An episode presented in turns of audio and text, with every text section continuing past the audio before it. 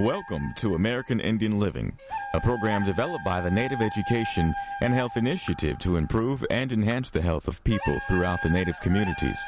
American Indian Living is hosted by Dr. David DeRose, a board certified specialist in both internal medicine and preventive medicine. Dr. DeRose has a wide range of experience with Native health issues, and he's ready today to help you learn more about your health. Here's Dr. DeRose. Welcome to American Indian Living. I'm Dr. David DeRose. We're broadcasting today another show from a venue, an exciting venue in Spokane, Washington. We're at the ASI International Meeting. It's August of 2015 when we're recording this program.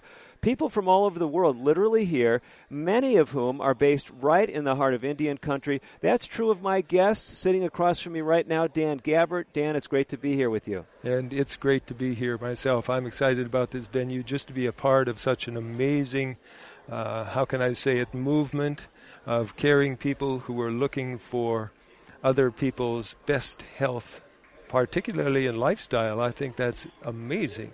It really is. It's amazing to see all the folks here who have that focus. And you have that focus, and you've been championing that focus from the heart of Indian country for, is it what, 12 years? 12 years now. So tell us about where you're currently at.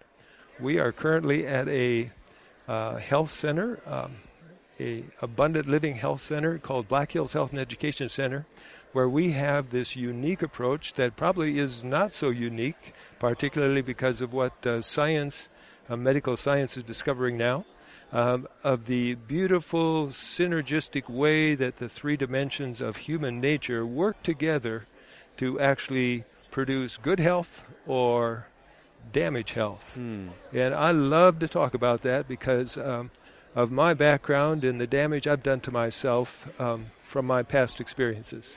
Well, we want to hear your story. We want to hear more about what you're doing. You are based actually at a facility that is ministering to not only Native Americans, but people across uh, really every racial and ethnic spectrum, right? Absolutely. We have people from all walks of life. It doesn't make any difference what kind of education a person has or financial status, no matter what color their skin is or how, how big their shoes are, how small okay. they are. Reality is they all have the same challenges and opportunities for better health. Now, exactly where are you located? If someone is listening, they say, you know, Dan Gabbert, Black Hills Health and Education Center, that sounds so familiar. It may be in their backyard, right? Where, where are you it, located? It may be. We are actually about uh, five miles west of Hermosa, South Dakota, uh, very close to Pine Ridge Reservation, and uh, in a very strategic spot, in my uh, opinion, because we're just just about 20 miles south of Rapid City, South Dakota, okay. which is kind of a hub there for that part of the country, and mm-hmm. particularly the Black Hills. Wonderful. Okay, so you've been uh, really helping people on a variety of levels. You mentioned this multi-dimensional nature to humanity, and I know people throughout Indian country immediately relate uh, to this idea of us being whole people with multiple dimensions. But you like to narrow it down to three dimensions. Tell us mm-hmm. what you're referring to the reason I narrow it down to three dimensions, you know, you hear about emotional health and social health and mm-hmm. everything else, but I've narrowed it down to try simplify it just a little bit, and I can explain more. But um, humanity, in my opinion, is three dimensional. Every human being has a physical dimension, mm-hmm. a mental dimension, right. and a spiritual dimension. Okay. And uh, when it comes to the spiritual, um, I'm not referring to some particular denomination or particular sect or mm-hmm. uh, movement. I'm talking just about a person's ability to discern between right and wrong, their moral values. Um, my background, I had terrible moral values at one time. Okay. Um, those moral values have changed based upon the information that I'm choosing to feed my mind, which is a very, very important factor to health. No, we, you, you've got our interest because I think there's a lot of folks out there who feel that something's not right, something's out of balance, and especially in Indian country, I mean, there's been a lot of challenges historically. I mean, all mm-hmm. kinds of forces oppressed on Native Americans, whether they're in urban se- settings or mm-hmm. on reservations, wherever they might find themselves. And there's often this conflict, this tension between uh, cultures, uh, mistreatment, oppression. Mm-hmm. Tell us a little bit about your own experience and how you've brought all these things together in your life. Well, um, I haven't always worked at a health center for sure. I actually, um, my dad died when I was 19, mm. and a short time after that, I got hired as a bass player and a lead singer for a fairly well known rock group in the Midwest and traveled for years as an entertainer. Okay. Um, you name it, I've done it. If they would have been methamphetamine back there, I probably wouldn't be sitting here talking to you right now. Wow. But my big monkey was alcohol. And of course, when you're on the road and you're traveling and you're in the atmosphere, the environment at all times, it becomes very natural for you to actually fall into the trap of using alcohol for your thrills, for your escapes, mm. for your problem solving. And uh, as I'm sure that many of our listeners will recognize, it really doesn't solve any problems, it particularly produces more. So, um, little of my background moved out to Los Angeles, moved out to Hollywood to work my way into the film industry. And of course, that's where I came to my senses and began to realize that if I didn't do something to take care of my health, I was a goner. Hmm. How old were you at that point? At that point, I was about 25 years old, 26 years okay. old, in my prime, and yet had done so much damage to my body that um, I knew I was going to go down quick if I didn't do something. Well, at 25, how did you get that insight? What did, were you having indicators that things weren't right? Well, actually, what happened is I got out to L.A. and realized that if I wanted to get my name in lights and get into the movies as a famous actor, I needed to stay young and beautiful for as long as I could. Okay. And you don't do that by damaging your health, um, mistreating your body and your mind. Uh huh. Interesting. So while I was out there, I actually um, saw an ad in the LA Times that uh, said they were looking for someone who would be willing to work. They were looking for an employee to work at a wellness center. And uh, it was a health center where a doctor was actually curing cancer and things using, of all things, using vegetables and fruits. Really? And juices. Um, and so I thought, uh, I, I, think I'm going to I'm to check this out a little bit. And so uh, uh-huh. I um, I actually went and visited and applied for the job and got hired. Okay. When I sat in and listened to that doctor's lectures on the dangers of some of the diet that I had been living on for the last seven years or so, I realized that I had to make some awesome changes. Ah, okay. The first awesome change that I made was is to start eating peanut butter and lettuce sandwiches, and you know how far that would go. Uh, it doesn't feed a very big frame. But That's where I started. okay. So basically, you're hearing what to you is a pretty revolutionary message. I am hearing a revolutionary message uh, with my background, and I don't know if I can mention what I was eating at all, but no, it's fine. Go for it. It was a garbage uh, garbage meal. We had we had money at the time, and of course, um, I alternated between uh, steak and lobster one night, and the next night I would fill my gut with McDonald's cheeseburgers wow. and fries, and I would alternate on there. And then after we were done playing at about two, three o'clock in the morning, um, I would go back to my my pad, my apartment, and I would actually pop a corn popper, a Joe, Namath, Joe Namath popper. Some of you, maybe if you're aged enough, recognize the Joe Namath popper was a two-gallon popcorn popper, mm-hmm. where you put in oil and popcorn, and you'd pop yourself two gallons of popcorn. Well, what I did was I would take that popcorn popper and uh, make that popper, and then I would melt a quarter pound of butter. A quarter uh, pound. Quarter pound of butter, and then I would take each kernel and I dip it in that butter and eat it, and then wash it down with Pepsi. Oh um, so you can imagine, Dr. DeRose, um, you can imagine what kind of shape I was in with that kind of diet, along with alcohol and drugs. Now you're right now. Just to look at you, you look like a pretty fit and trim guy. Did you have a way of burning calories when you were young, and you still looked good, or? I've just always been active. Okay. And you okay. know, I'm one of those body types. I think they've been trying to fatten me up for the last 35 years. It hasn't worked. Okay, fair enough, Dan. so basically, you're getting your attention is arrested by the importance of taking care of your health, your physical health. Absolutely. And you start making these changes. You start uh, instead of going to McDonald's, you're buying peanut butter, spreading it on white bread, or was it whole wheat bread? Well, I then? think it was whole wheat bread, if I remember Okay. correctly, and, and of course, then I got turned on to fresh juices, and I was eating, I was drinking a pint of carrot juice, you know, and Mhm. uh, the raw stuff, based upon this doctor's opinions and things. And uh, actually, I did start feeling better. Okay. And okay. uh, what was most amazing, though, is I realized that my brain was starting to function way better. My thought processes were clearer. I was able to make more, in my opinion at that time, more intelligent decisions than I had been making. okay. And um, I also began to realize that if I was going to stay alive, I had to get off the alcohol. I had to quit the drugs.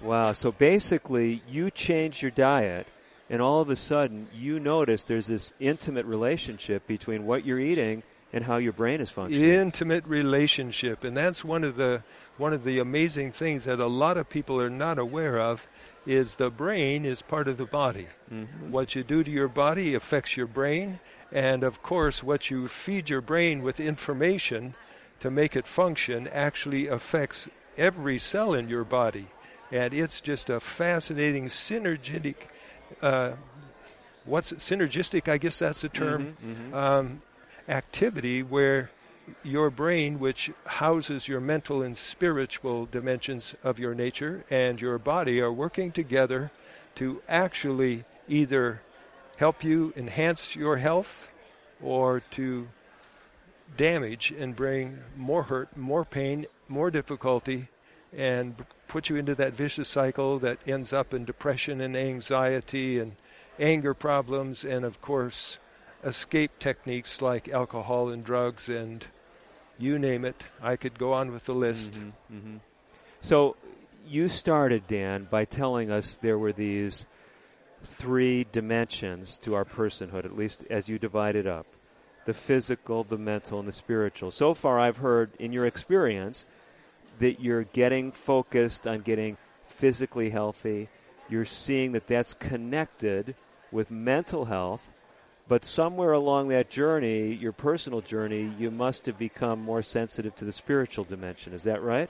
I became more sp- uh, very, very sensitive to the spiritual dimension. I, I um, actually got some bit parts, um, had a screen agent who was getting me screen tested and got some bit parts in some movies that I won't mention. Mm-hmm. Um, but while I was on the sets, I realized as I was watching the language and watching the attitudes and watching the activities that were going on around me, that this was one of the most corrupt places that I could be. And you understand at that point, I had a very, very corrupt mind of my own. Okay. But what I saw just grossed me out, if I can use that term Uh huh. and just I went home and I'm going, you know what? There's if this is where I'm headed, I don't like it Hmm. because I know just from my own physical and mental and spiritual health that I was going down instead of up.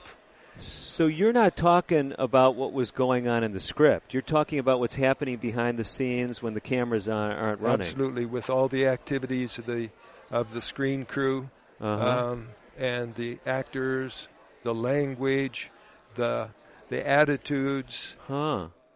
I'm not even going to go there and No, tell no. you some of the accounts don't have to, but it it it just turned it turned a switch on in my mind going there's got to be something better. Well, this is an amazing thing to hear because I think there are many people. I mean, probably even listening to the show right now, as, as this is you know ultimately going to be rebroadcast, and they're uh, and they're saying, I mean, this is my aspiration, or it was an aspiration. I would have loved to have been in Hollywood. And what you're saying is, you actually were there. You're on the set with no doubt famous actors and actresses, and you're saying this doesn't look good. And it wasn't because you had some pious upbringing. It was not because of that. In fact, I was I was probably a very gr- gross character in most people's opinion. But I'm grateful that I found a way of escape, and I am looking forward to sharing more with you if that's possible. That's what we're going to do. We do have to step away just for a minute. I'm Dr. David DeRose. You're listening to Dan Gabbert, the show American Indian Living. We've got some more great material that Dan will be sharing in just a few minutes. Don't you go away. We will be right back. Today's broadcast has been pre recorded. However, if you have questions about today's show or would like further information, please call 1 800 775 HOPE. That's 1 800 775 4673. We'll be right back after this. My name is Florence AQ. For lunch today, I had grilled chicken and squash. I am Zuni Indian and I have the power to prevent diabetes. My name is D. Dakota Denesosi. I turned the TV off and took my nieces and nephews for a walk. We saw two jackrabbits, an eagle, and zero cartoons. I'm from the Dene Nation and I have the power to prevent diabetes. Science has proven that if we lose as little as 10 pounds by walking briskly for 30 minutes, five days a week, and make healthier food choices, we can prevent diabetes. My name is Barbara Akisakpuk Curtis. I'm losing weight and being more active. I am Alaskan Inupiaq Eskimo, and I have the power to prevent diabetes. For more information on how to prevent diabetes, talk to your healthcare provider. For free materials, call the National Diabetes Education Program at 1 800 438 5383 and ask for the power to prevent diabetes. A message from the U.S. Department of Health and Human Services. This is Meryl Streep. Over the years, I have played some characters you could call controlling, but the truth is, there's so much in life we can't control. But here's something we can colorectal cancer. It affects men and women, and it's the second leading cancer killer in the U.S., which is astounding considering it's almost entirely preventable. Here's how. Most colon cancers start as polyps, and screening helps find polyps so they can be removed before they even turn into cancer. Screening also finds this cancer early, when treatment works best. For me, screening was simple and quick. It was no big deal, except for the huge sense of relief you feel afterwards. There are several tests that you can choose from. If you're 50 or older, you should talk to your doctor. Decide which one's right for you. Take control. Do everything you can to prevent colon cancer. Screening saves lives. It could really save your life. For more information, call 1 800 CDC INFO. A message from the U.S. Department of Health and Human Services. You're listening to Dr. David DeRose on American Indian Living. Your comments and questions are welcome. Call now at 1 800 775 HOPE. 1 800 775 4673. Here again is Dr. DeRose. You're back with Dr. David DeRose at the venue of ASI 2015. We're in Spokane, Washington, in the exhibit center here. We're talking with people who have come from literally all over the world trying to make a difference in people's lives. One of them is Dan Gabbert. Dan is sitting across from me. Dan, we've already been drawn into your story. Uh, if I might uh, try to recap, you've been based in the, the Black Hills for a number of years. I don't think we mentioned it on this show, but your roots are in the Dakotas, aren't they? My roots are in the Dakotas. Um, we, I was born and raised in southwestern North Dakota in Dickinson. My wife is, we were both raised on ranches. Uh, my dad was a horse trainer, and I spent most of my teen years on the back of a horse. Okay. All my growing up years. And uh, Lucky I didn't suffer bow-leggedness from it, but uh, there were a few years when I didn't have any hair on the inside of my legs. Okay, fair enough. And uh, basically, we heard your story how, in, in spite of those uh, upbringings in the in the Dakotas, you had aspirations for other things. Became a musician, uh, successful uh, career in music, headed out to Hollywood, uh, started finding yourself in the acting world but you realized things weren't right with your physical health. Then you noticed that as you took care of your physical health with better eating habits, your mind was getting clearer. Absolutely. And we're headed to that third dimension, which is the spiritual dimension. Yes.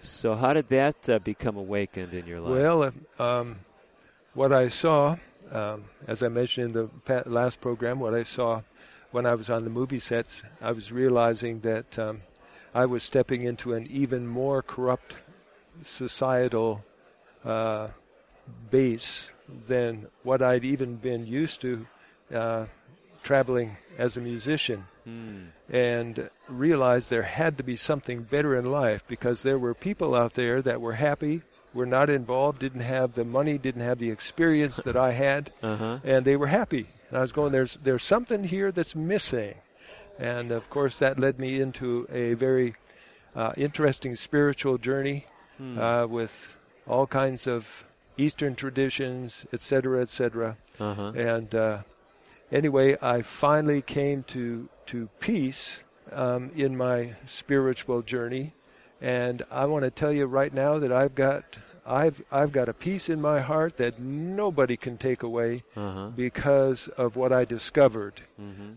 Spiritual dimension um, for this program, particularly, and for people's health, just to recognize that we are talking about moral values, what a person believes to be right and what a person believes to be wrong. Uh, some people think that it's just absolutely okay to steal. That's a moral value. Other people just strongly believe that it's okay not to steal, that it's it's very damaging. That's a moral value.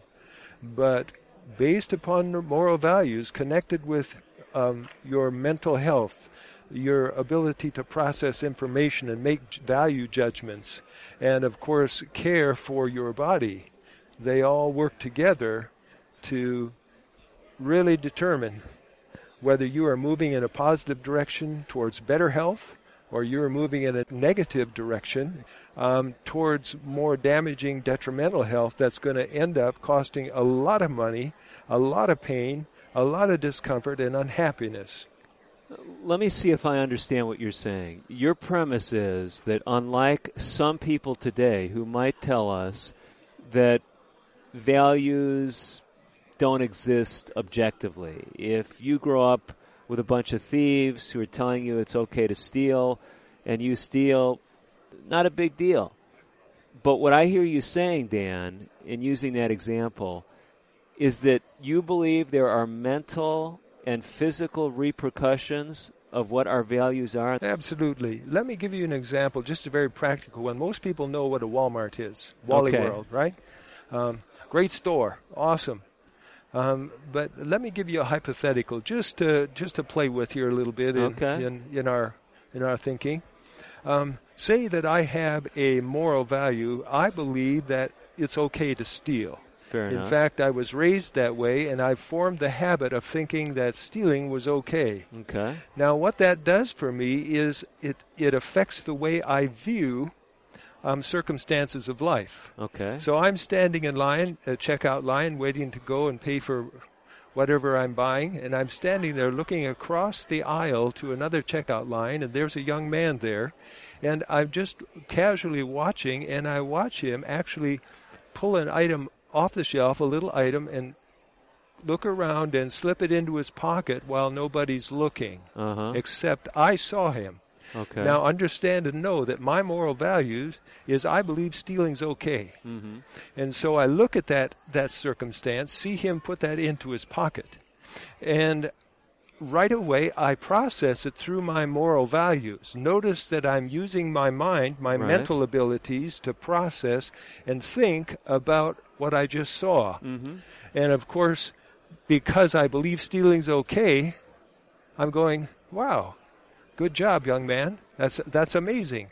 Um, pretty slick job. And I catch his eye, and I give him a wink and give him the circle, the the finger circle. Aha. Um, my response, as I thought about that, I processed what I saw through my moral values, which I uh, hypothetically believe stealing was okay. Uh-huh. And my response to him was, ah, good job. Okay. Everybody following. But now let me switch gears here and, and just change this around a little bit. Mm-hmm. I'm standing in the same line, same situation. However, I have a moral value of believing that stealing is wrong. My moral values tell me that stealing is wrong, it gets you in trouble. You following? Mm-hmm. So here we go. See the young man stick it into his pocket?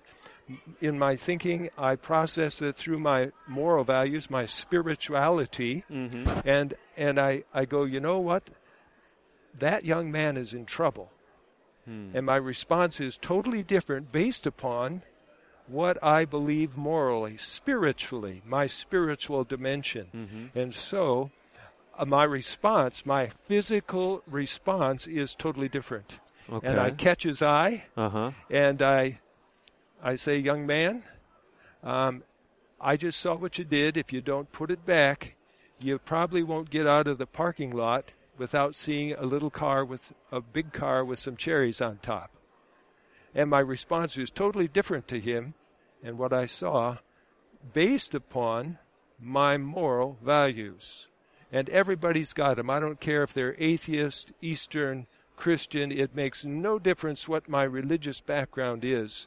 Reality is moral values make an incredible difference in the way I respond to life circumstances and listen to this, the way I take care of my body. Okay, well, that was the piece I wasn't hearing, and I'm I'm glad you're going there because I'm saying, okay, well, I could see you could make a case for this affecting you emotionally, and and uh, definitely affect your you know your mental processing. I think you you know illustrated that uh, wonderfully, but it's that other piece where we're going. How does this make a, a difference as far as our physical health? Well, let me just uh, share a little science with you.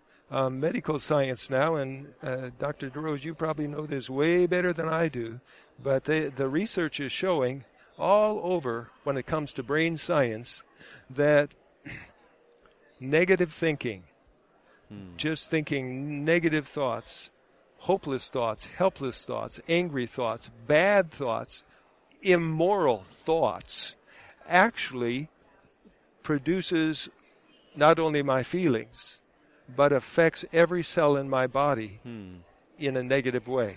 Thinking negative thoughts, very simply, thinking negative thoughts um, actually affects me not only on a cellular level, but actually on a genetic level. Um, with the epigenetic research now and stuff, it's just fascinating. But what's so exciting about this is people can actually begin the journey of turning their health around if they're willing to recognize that for every good thought, for every hopeful thought, for every happy thought, for every peaceful thought, um, it actually stimulates through your brain and the chemicals your brain stimulates your body to produce. It makes every cell in your body feel good and brings healing. Well, there's no question that there is a whole science, you know, we call it the positive psychology movement, that these positive thoughts have these profound effects. Yes. I'm just being honest with you, though. I'm I'm not an expert in that area. I have read from some of the, the key figures in that movement, but I'm scratching my brain because I don't know if I've actually seen any of them connect the dots with the moral realm. Uh, you know, they might say, well, if you're you know happy, you're thinking positive thoughts, things that you're thankful for, but I don't hear them applying any filter because if someone wrote down at the end of the day, I'm thankful that I stole uh, you know five cars this week and didn't get caught. From what I've seen of the movement, they would be saying, "Well, this is you know you're writing things that you're grati- uh, grateful for. You're writing a gratitude journal." Certainly. So I haven't really seen that moral dimension. It may just be because I haven't studied it like you. So have you actually seen in the literature they're connecting the moral dimension as well? They are connecting the moral uh, nature as well. And let me just play with that stealing thing again. A bank robber can think positively, Right. That's true. um, and yet he's in deep danger. In uh-huh. fact, in reality, sooner or later he's going to get caught, and it, his health is going to go down. He's going to spend some years behind bars. However, what's so fascinating also is we can actually transform our experience by improving our moral values. We got to hear more about it. Dan Gabbert is my guest. We're here at ASI 2015 in Spokane, Washington. We are not going away. I encourage you to do the same. Stay tuned. We will be right back. American Indian Living will continue in a moment. If you have questions or comments about today's pre recorded broadcast, please call 1 800 775 HOPE. That's 1 800 775 4673. I'm Karen, and two very important people in my life, my husband and my father, have been diagnosed with atrial fibrillation. Atrial fibrillation, or AFib, is a type of irregular heartbeat. People with AFib are five times more likely to have a stroke than people without AFib. Talk with a healthcare professional today about your risk and learn how to manage AFib to prevent a stroke. Visit stroke.org/afib to learn more. My name is Meera Batra. I have been in this country 32 years and this is how I live united.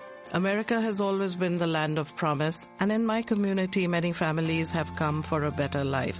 Coming from another culture myself, I know the desire to become part of a community, to feel at home and to gain the tools for our children and families to succeed. So I advocate for these families with United Way. United Way empowers them to look beyond their histories and to see what opportunities are available. We help them get involved with their kids' schools, network within the community, and when we do, we unite them. We make the community stronger.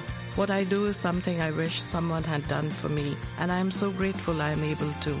My name is Meera Batra. I help families see opportunities and succeed. I don't just wear the shirt, I live it. Give, advocate, volunteer, live united. Go to liveunited.org. Brought to you by United Way and the Ad Council.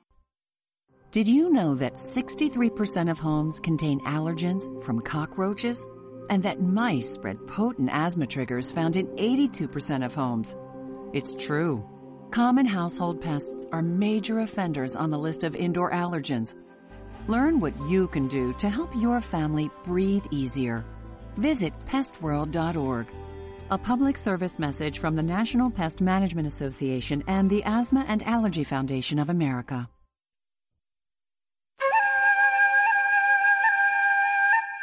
You're listening to Dr. David DeRose on American Indian Living. Your comments and questions are welcome. Call now at 1 800 775 HOPE. 1 800 775 4673. Here again is Dr. DeRose. You're back with Dr. David DeRose. We're in our second half of today's edition of American Indian Living. Dan Gabbert is across from me here in the uh, exhibit hall at uh, Spokane, Washington, where we're recording today's program. And Dan, I, I just know how fast the clock is running, and I can already tell you've got so much great information that would really benefit my listeners. Give us some contact information if some people have to run before we finish the interview or if the clock actually wins in this show, as it often does. How does someone get a hold of you? Um, Black Hills Health and Education Center. Give you, I'll give you um, a website and I'll give you an email address, and I'll give you the phone number there. Great, great. And, Go for uh, it. So here goes. Website www. B as in black, H as in hills, H as in health, E as in education, C as in center, dot O-R-G. So it's www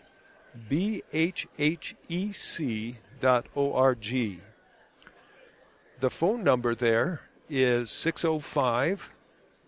That's uh, area code 605 255 4101. And you can um, check out the website. It's a three dimensional health website. Uh, you can see pictures of the Black Hills Health and Education Center. And if you have an interest in asking me some more questions or whatever, feel free to, to contact them through the contact information that's on the website. And um, I'm happy to respond. Tremendous. Give, give, me a little time because we're answering a lot of questions these okay. days. But I'll do my best to get back to whoever has questions. So if we can remember Black Hills Health and Education Center, it's just the initials, bhhec.org. That's right. And then the phone number, area code 605 255 255 4101. That's right. Okay, so I think we've got that. So Dan Gabbert and Dan, we're you got me engaged you're talking about this intimate connection between the physical, the mental, and the moral. We've been exploring that moral dimension. You've been giving us some thought exercises. I know we've been focusing a lot on, on stealing, but we could have chosen some other we could have moral chosen value. anything else. Absolutely. But you were going to try to help uh, me and my listeners see a little bit more clearly this connection between the moral and the kind of thoughts that we have positive thoughts, negative thoughts. Help us uh, a little bit more on that yes. subject. Um, I'm going to finish my story from the last program. But a bank robber can he can think positively. Okay, There's right, a right. difference between positive thinking and moral thinking. Okay. You can be a positive thinker and be very immoral. Mm-hmm. Right. Um, bank robber says, "I'm going to steal. I uh, hit one more bank, and I've I've made it for my life. I don't have to work another day in my life." Well, he might be speaking very, very close to the truth, but where he'll be spending that time will will be very dependent upon um, his thoughts. Um, a bank robber, if he's thinking truth, uh-huh. comes to the reality sooner or later, and here's where his moral values come in, where if he realizes that stealing is dangerous and damaging, he's going to change his thoughts about hitting another bank uh-huh. and he is going to respond in a parallel way and Mm. quit stealing based upon his moral values. This goes into every area of life. Now, let me share something with you, uh, David, that uh, a lot of people aren't aware of. I don't care what your ethnic background, re- your religious background is, everybody has two awesome gifts. Tell us. The two gifts are this the power of choice, the ability Okay. to make a choice um, about what they're going to think, what they're going to do, what they're going to say, Mm-hmm. and um, trust. The gift of trust in uh, in the religious world, the faith world, we call it faith, Mm-hmm. but it's the ability to actually put your trust in someone or something that you perhaps can't verify with your senses. Okay. And so, with those two gifts, a person can actually determine whether they're going to have a good outcome and better health or they're going to have a bad outcome and bad health. Hmm. Um, very, very interesting. But just like a good car, a good car needs good fuel. Okay. There's an owner's manual for the car. Right. And if a person follows the owner's manual and puts the right fuel in the car, does it run? Does the car run better or worser? Excuse Better. Me. Better. Excuse the term. I'm not sure there's a no worser, worse. It's better or worse. It Anyway. runs better.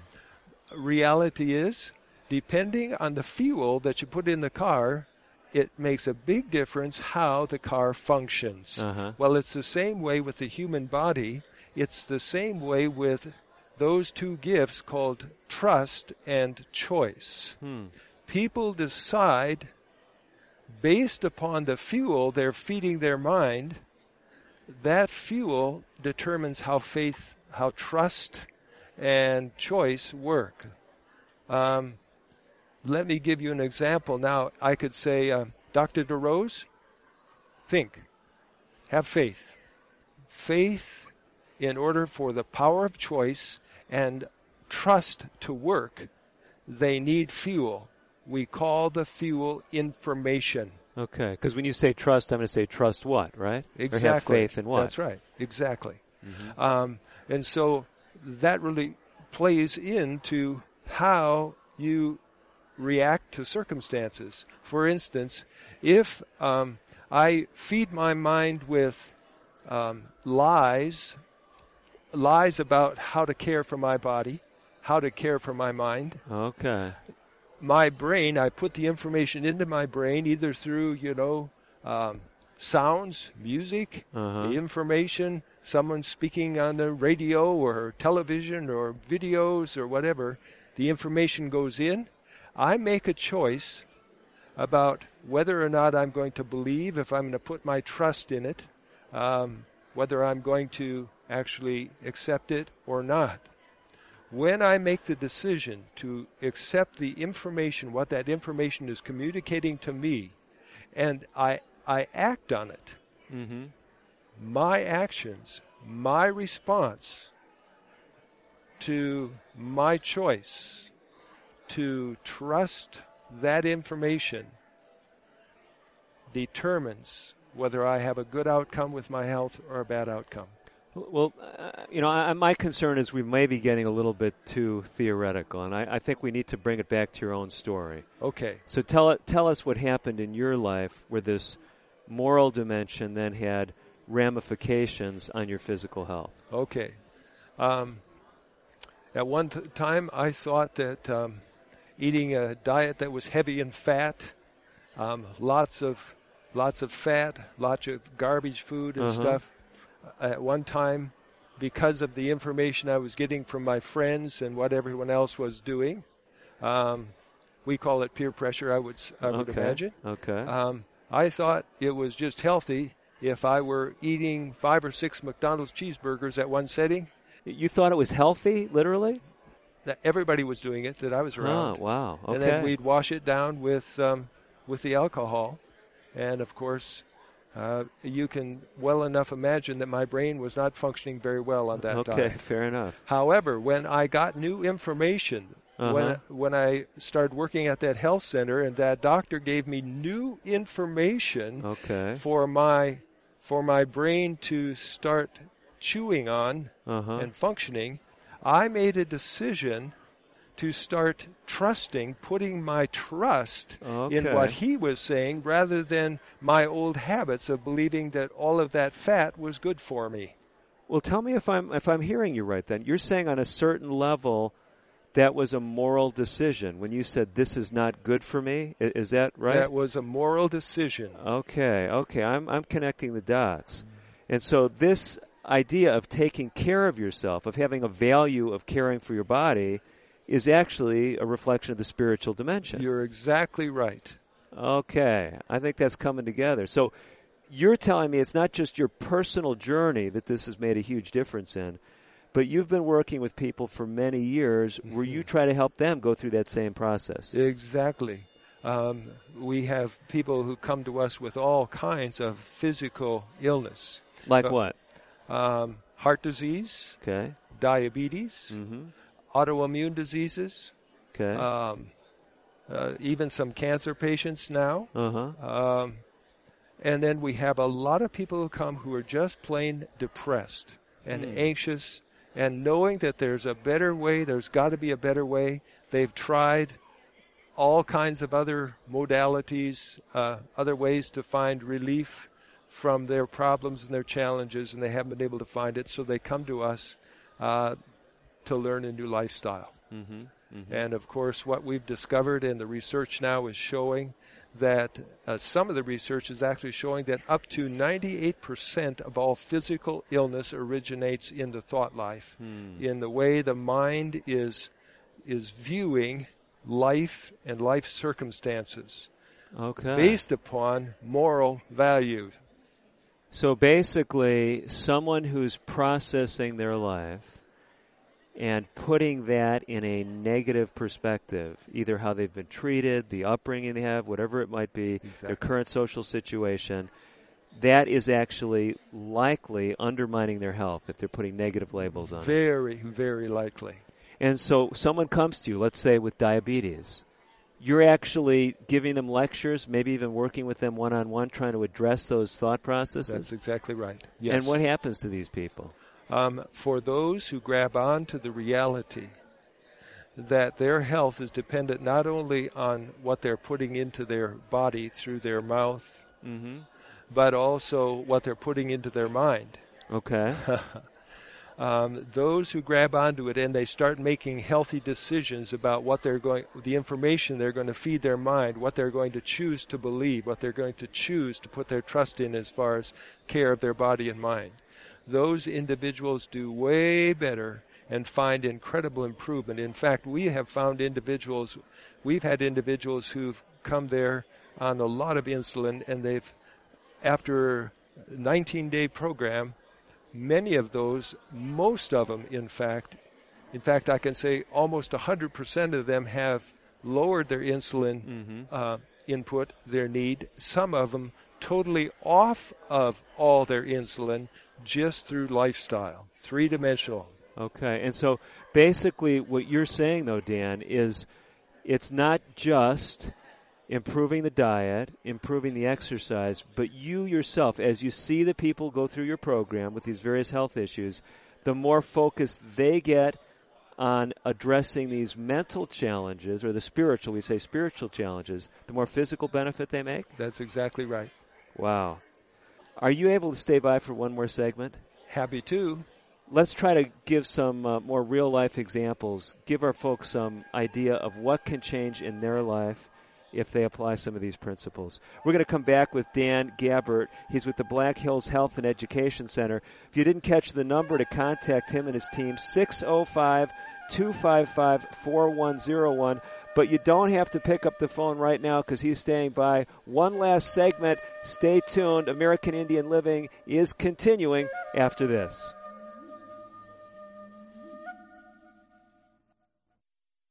Today's broadcast has been pre recorded. However, if you have questions about today's show or would like further information, please call 1 800 775 HOPE. That's 1 800 775 4673. We'll be right back after this. What I say, you already know, but you don't believe. You won't accept, you don't conceive. When you're inside your car, you feel safest of all. Are you safe? Are you? Two tons of sheet metal in your hands. Two tons don't run on autopilot. You have a mission. It's no collision. Hold the phone. Don't text. You're angling to be next. Oh, you've done it before. What's the harm? Just this once, there's no alarm. Got your hands on the wheel? No big deal. Brothers and sisters, you won't see it coming. You're off the road. Your life explodes. It's not worth it. Don't do it. You only think there's nothing to it. Put it down, hang up, pay attention to highway action. Behind the wheel, there is no such thing as a small distraction. Join the conversation at decidetodrive.org, a public service message from the American Academy of Orthopedic Surgeons, who would rather help keep your bones strong than put them back together. We are here to say a word about cancer. When you talk to someone who has been diagnosed with cancer, be positive, be supportive. That's it. Stop right there. Don't start telling them about your Uncle Vern. Or the next door neighbor. Don't be grim. And try not to disappear either. Don't cross to the other side of the street. Don't stop calling. Don't cry. Don't ever say you're living my worst nightmare. You know who you are. Here's the important part. Be positive. Be positive. Sé positivo. Say these words. You will do great. Keep calling. Check in. Be a friend. Or be a new friend. Be a supportive, positive friend. Smile. Try not to be afraid. Or act afraid. Fear is not useful. Be a funny, hopeful human being. If you come across cancer, let it transform you into your most positive self. And inspire. Urge. Fortify. Rally. Encourage someone to do great. This message brought to you by cancer survivors. For more information, to hear stories, or share your own, visit DoGreatCampaign.com. Do great. You're listening to Dr. David DeRose on American Indian Living. Your comments and questions are welcome. Call now at 1 800 775 HOPE. 1 800 775 4673. Here again is Dr. DeRose. Welcome back to our final segment in today's edition of American Indian Living. I'm Dr. David DeRose. Across from me, Dan Gabbert.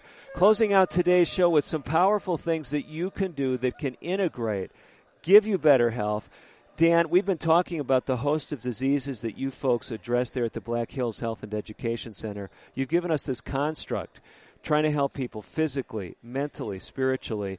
And I think uh, a lot of the audience is right with you, and they're saying, okay, well, how do I make this work? I've got heart disease right now. I'm having chest pain. What kind of questions should someone be asking? What information should they be availing themselves of?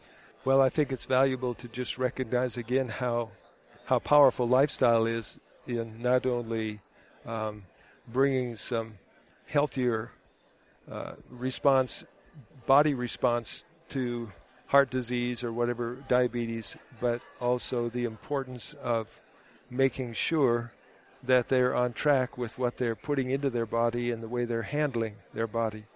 Now, let me give you some practical things. Please. Um, I've uh, I've discovered that drinking plenty of water, uh, clean as water as you can with nothing in it.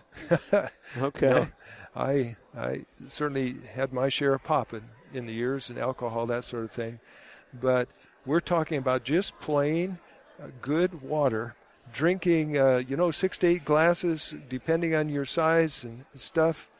But um, I didn't like water when I first started doing that, but um, water is just a great thing to help your body cleanse itself uh, and just give your brain better opportunity to function more healthfully. It's just very, very simple and very, very valuable. This is a powerful point. I can remember some years ago, I think it was the American Journal of Epidemiology, looked at a, a fairly large group of people and they saw on the subject of heart disease. They didn't look at the mental health component, but they found that uh, those who were drinking five or more glasses of water per day had like half the risk of dying from a heart attack as those who were drinking fewer than two. So, I mean, there's clearly this heart and water drinking connection. I mean, it seems so simple, but you're saying that impact is probably more than just making your blood thinner. It actually has mental benefits. Oh, very, very, very much so. Uh, when I started drinking water and drinking it uh, way more copiously than I did in the past, Uh-huh. it made a tremendous difference in the clarity of my of my thoughts. Okay. Uh, you know, at, at first, when I first started, I thought this can't work, this can't.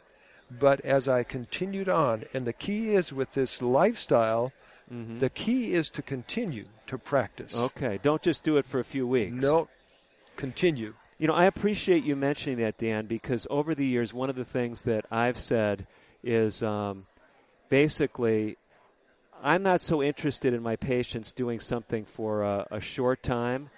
I'm interested in them making changes for the rest of their life. And so I'd That's rather have them do fewer things that they're planning to stick with rather than to uh, do a whole bunch of things that they have no intention that they're going to continue for any length of time. Absolutely. So tell me a little bit more about some of the things that you'd bring into the equation. Well, um, I would also bring another one into the occasion, and that is simple exercise. It is just amazing how exercise not only stimulates all the systems in your body, but also actually helps you to think clearer. Um, it helps uh, your your heart's heart's pumping, uh, sending more blood to your brain, giving your brain more oxygen, uh, and when I'm out exercising, I think so much clearer. Uh-huh. Um, I get a lot of my inspiration um, from just out when I'm walking out in the fresh air and Uh-huh. the sunshine. You and me both, yeah. Exercise and sunshine, you can't beat it, and it, there's no charge. It's Uh-huh. awesome. No, I mean, it's great, really, and I'm glad you mentioned that because so many people today think in order to get good exercise, you've got to have a fair amount of money because you got to go to the health club and you got to wear the right clothes if you're in the health club. But you look at simple traditional native values. They're, they, I mean, they weren't going out to a health club. They were just taking advantage of the resources right in their own environment, weren't they? Absolutely. And it was very, very healthy. And no wonder um, people that maybe didn't have the best diet years ago, um, regardless of ethnic background, Mm-hmm. they lived longer simply because they were working, they were exercising. Your body, your brain, your muscles were designed for, for action. You got it. And uh, and I'm not talking about twiddling your thumbs in front of a television Uh-huh. set. Well, what I appreciate about what you're saying, Dan, is we started with this paradigm physical, mental, spiritual. But now, as we're talking about some of these practical things, you're saying, you know, we talk about the physical benefits of exercise, but what about the mental and the spiritual? Uh, exercise does a tremendous and and water of course and uh, certainly we can get into foods if you want to go there Mhm, but mhm. reality is those simple things just they just have a profound effect on the ability of your brain to function and i believe your ability to think positively and truthfully Mm. in other words stepping into the world of reality where you are thinking truthfully about circumstances rather than trying to escape or trying to fight or trying to argue or trying to control somebody else, but rather the freedom to be able to be relaxed, think about reality, and think about what's the best approach, healthiest approach for this circumstance of life. So I'm imagining some of our listeners in the Northern Plains are saying, you know, this guy sounds like he makes a lot of sense.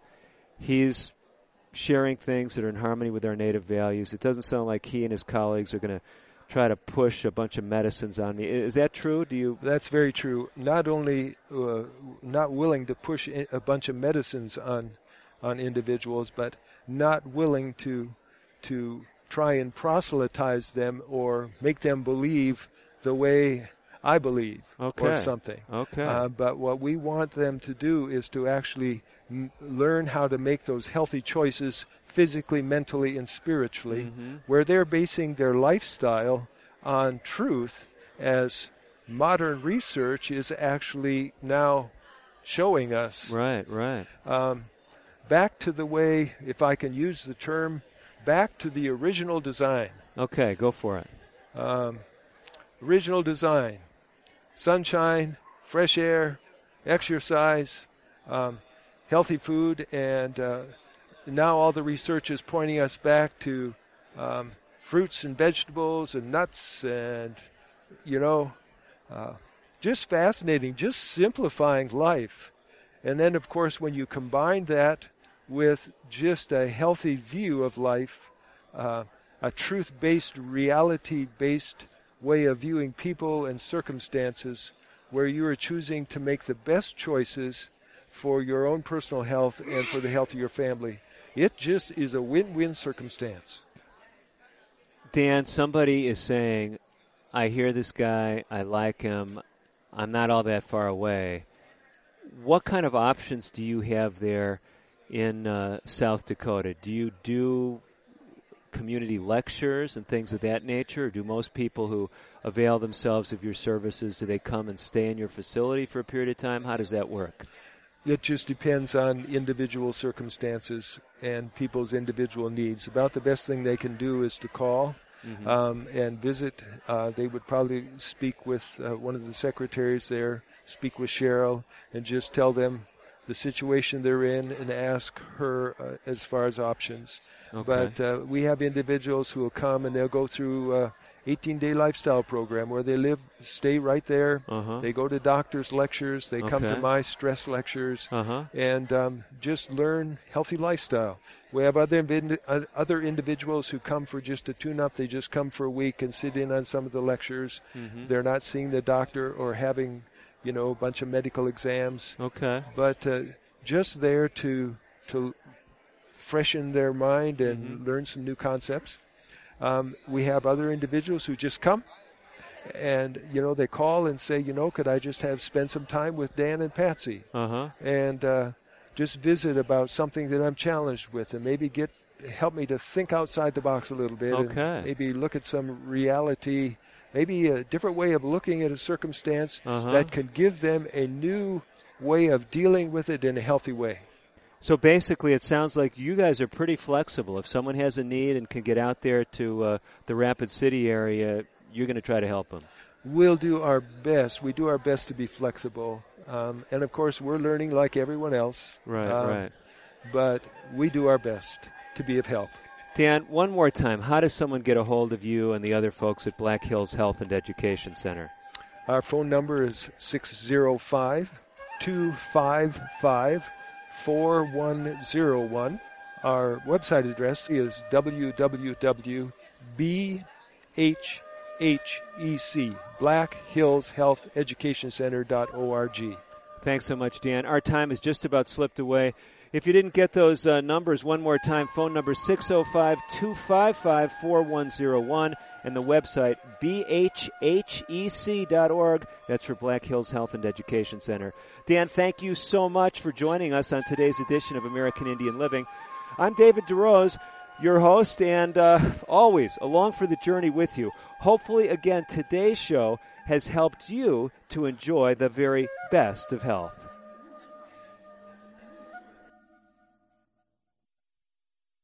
Native Voice One, the Native American Radio Service.